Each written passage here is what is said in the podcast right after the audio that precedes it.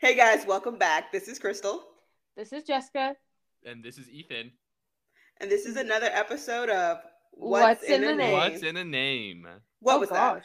You're, that? I, you're you're always so late. So I thought if I was late, we would finally sync up. negative, negative. Anyways, you guys, so the question for this week is what is your dream vacation? Do I go first? Always. Oh, good to know. Okay. I'm gonna refrain from saying anything Disney because Crystal called me out last week. Um, and I'm not just this one-dimensional person, you know. Like I have a lot of other interests. Uh, so I would say it was Israel for a while, but since I um went there, uh, oh, subtle brag. that wasn't meant to brag.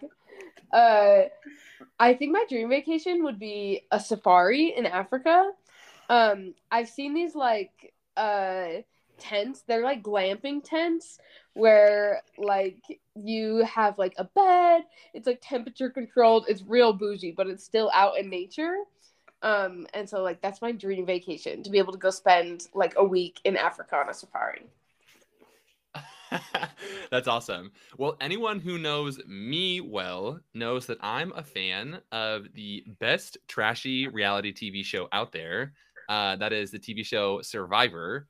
So my dream vacation would be to go where they film each season, um, and that would be to Fiji. Uh, that would be super fun. That's my dream vacation. And then like maybe even my dream vacation of all dream vacations would be while I'm in Fiji, sneaking onto the island while they're filming a season of Survivor and pretending that I've been there the whole time, and then just like straight up winning that million dollars at the very end in a unanimous vote. That is my dream of all dream vacations. Ethan, didn't you try out for Survivor? Um, maybe that's I don't want to talk about it. We're not talking about it because it obviously wasn't successful, but that's okay. We'll try again, right? You're still in your prime. You could you could get it done. Yeah, I'm actually only on this podcast to like pad my resume so that they're interested in uh getting me on that TV show. so I had to physically restrain myself from laughing when Jessica said her dream vacation. Why? Because literally my dream vacation is a safari in Africa. Like You're basic. uh, um, so I've been planning this trip to Kenya. Uh, this is actually like what I wanted to do prior to COVID happening. COVID happened, I couldn't go, so I, I spent the money on a house. But I, I really want to go uh, and see like the the animals migrate. Um, I hate zoos, like animals being caged up, so I want to see them in like their natural habitat, just like running free. But that's it. So I guess Jessica and I are basic together. That's funny. Yeah, I have let's I have. I have no desire to go on a safari, but I'll go if we're all going. Like I have FOMO, so I'll be there, even though I've never thought about it once in my entire life. We'll do a, we'll do a podcast from Africa. a live episode. All right, awesome. Thank you guys for uh, those vacation ideas. Well, really, the only other idea is Fiji. but um, so today we're gonna um, talk about scrupulosity, as we mentioned before last week. And so, what it is is a form of obsessive compulsive disorder, so OCD, and it involves religious or moral obsession. So, people with scrup- scrupulosity, um, they have like this thought that they might be they're like committing a sin or violating some religious or moral doctrine. Um, but before we dive too deep into that that topic, let's talk about what OCD is. Um, when you guys think OCD, what do you think? The first thing that comes to mind for me was that detective show um, from a few years back called Monk. It's probably a little bit dated now, but I just think he was probably a prime example of what people thought of when they thought of OCD, especially when they think of like what it looks like in pop culture or or TV shows. Yeah, for sure. Yeah, so being an actual therapist, I can totally speak to this if you guys would like me to. Uh, Yes, please. just kidding. But yeah, someone who has um, OCD as a diagnosis is probably someone that engages in compulsive ritual like behaviors in order to try and soothe anxiety that their obsession is causing. Um, it's usually identified by like pretty unreasonable thoughts and fears that they're actually able to identify as like an unrealistic thought. But regardless, it's very distressing for them, and they have to complete the ritual most times in order to be able to move past it and back to their regular everyday life. No, definitely. And so I'm not as well trained as Jessica. I've You're not trained at taken... all, Crystal. but my one week of research has led me to this. you both are sort of kind of right. so the broad, the broad representation of OCD is actually wrong in most cases. People will throw around the term like, "Oh my gosh, I'm so OCD," or "My roommate is so OCD they have to have something a particular way," and that's not um, usually the case. So just because someone's high strung or very particular doesn't mean they have OCD. Um, with OCD, there's like two components of it it's the obsession and the compulsion. Uh, the obsession revolves around like the thoughts and the worries that people have. And then the compulsion is the behavior behind it, what they have to do because of those thoughts. So essentially, someone with OCD, like Jessica said, engages in compulsive ritual behaviors uh, in order to basically relax their anxiety or the obsession that they have. Okay. And so taking that idea of OCD, scrupulosity then is essentially religious focus or morally focused OCD. Is that right? Yeah. It's a person's obsession or focus on moral or religious fears, like I'm an evil person, or like the fear of retribution from the Lord because of committing a sin. Although um, scrupulosity can also affect people who are non-religious, it is mostly found in people who do hold religious uh, beliefs. Okay, yeah, that makes sense. Um, so then, what is it that causes scrupulosity? Jessica, the therapist, is dying to answer that. I can see. oh my gosh, whatever. Dying is a huge stretch. Um, yeah, I would say, like other forms of OCD, uh, scrupulosity. By the way, if this was a um, we were playing a drinking game, you had to drink every time we mispronounce scrupulosity. Someone would be in bad shape right now. It's a tough word to say, but anyways, um, scrupulosity can be the result of a lot of different factors, um, including genetic, environmental influence. Also, just like your religious upbringing can have a huge effect on whether or not you develop some scrupulosity tendencies. And I just want to note as well that you can have a lot of the tendencies of OCD, but not have the official diagnosis of OCD or scrupulosity or something like that. So, if you have some tendencies, then that's it. You just have tendencies of it. You're not officially diagnosed with that diagnosis, if that makes sense. Yeah, okay. So, have either of you ever felt like you suffered from scrupulosity?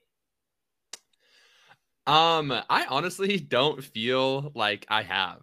I mean, like, I have the occasional thoughts of like, oh, am I a good person? Am I a bad person? Things like that. I feel like everyone has those, right? That's pretty normal to an extent to kind of question one's own morality.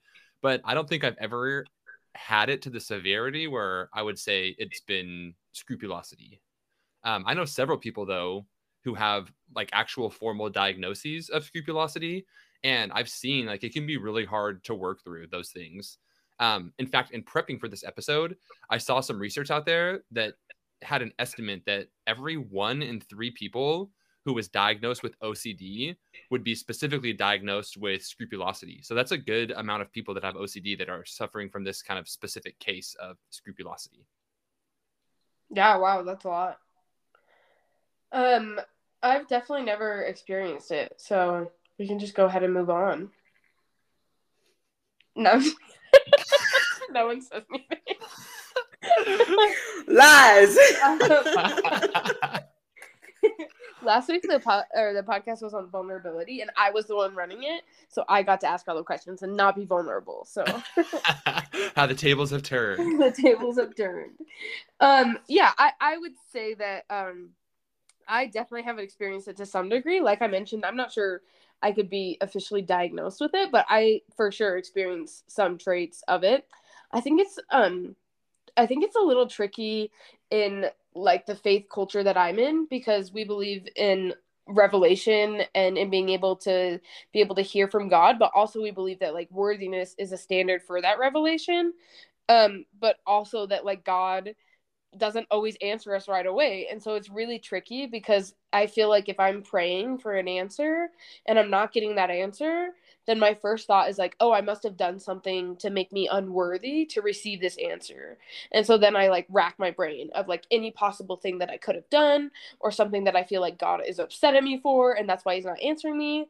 When in the reality, like, I guess maybe it could be that. Another part of it could be that like a whole other million sort of ideas.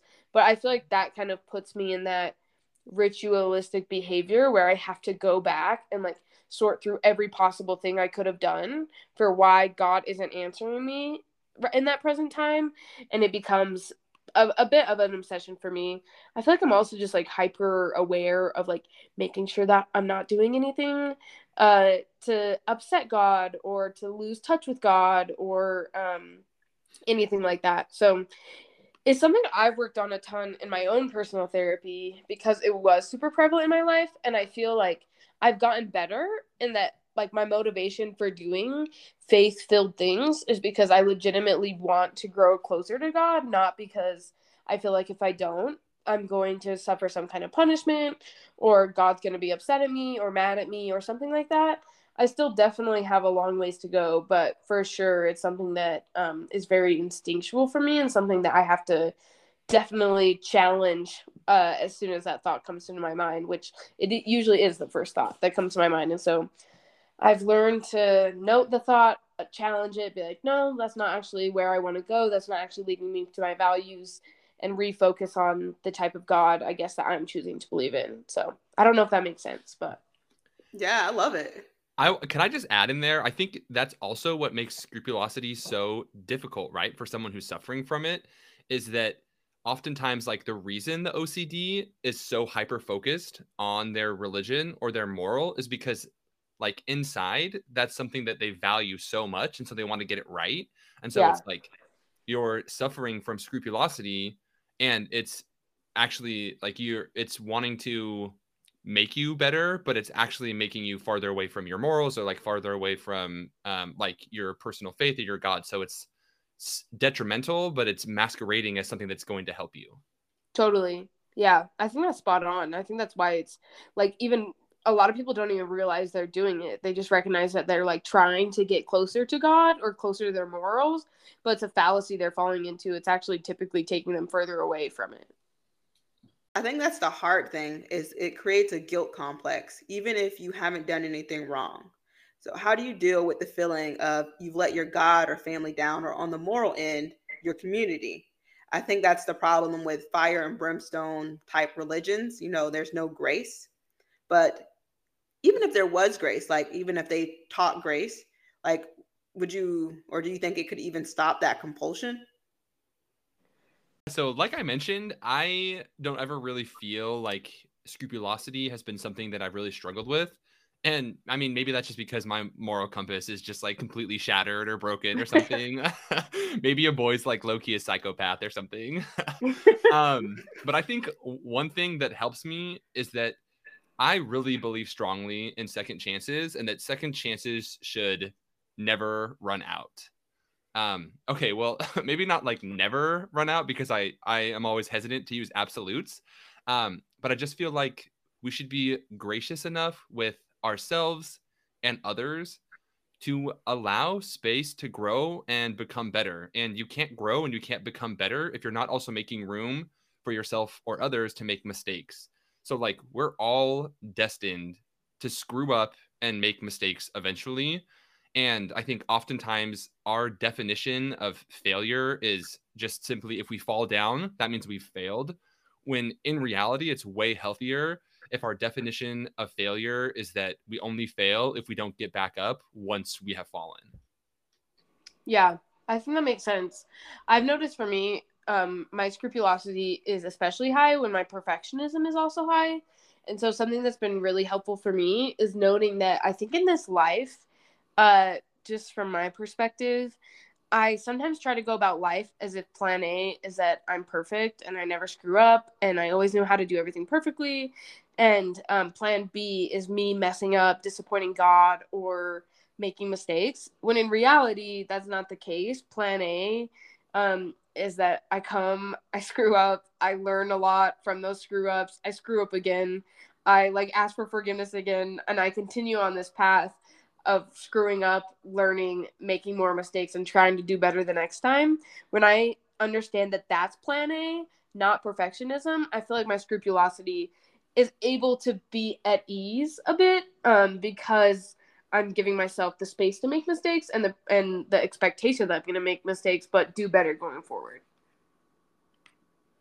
No, definitely, that makes sense. Like I feel for me that it isn't, and I isn't that big of a, a deal as far as like scrupulosity goes, um, because I didn't grow up in a, church at all, and so like uh, most of my life I was atheist, and so I feel like it's something that, uh, again, like it affects people who are religious, and I think it probably even more people who have grown up with this belief their entire lives, um, as far as like feeling they need to be a certain way or you know this, these expectations that God has of them. For me, and I was telling Ethan this, I'm more of the person that I probably deflect a little bit. Um, so if something goes wrong, it's not like, oh man, I messed up, I'm a sinner. It's like, well, Lord, like if you had done better, like I'd be better. like you, like you made me do this. so, um, and I'm pretty sure that's not healthy either. But that's where I'm at right now. the first step is awareness, right? Yeah, and just a note, I'm sure you both feel the same way. But I think that this is the first topic we've covered that's directly related to a, a diagnosable, like mental health diagnoses. Um, so everything else we've talked about has been more about bringing awareness to certain biases or social illusion, social illusions.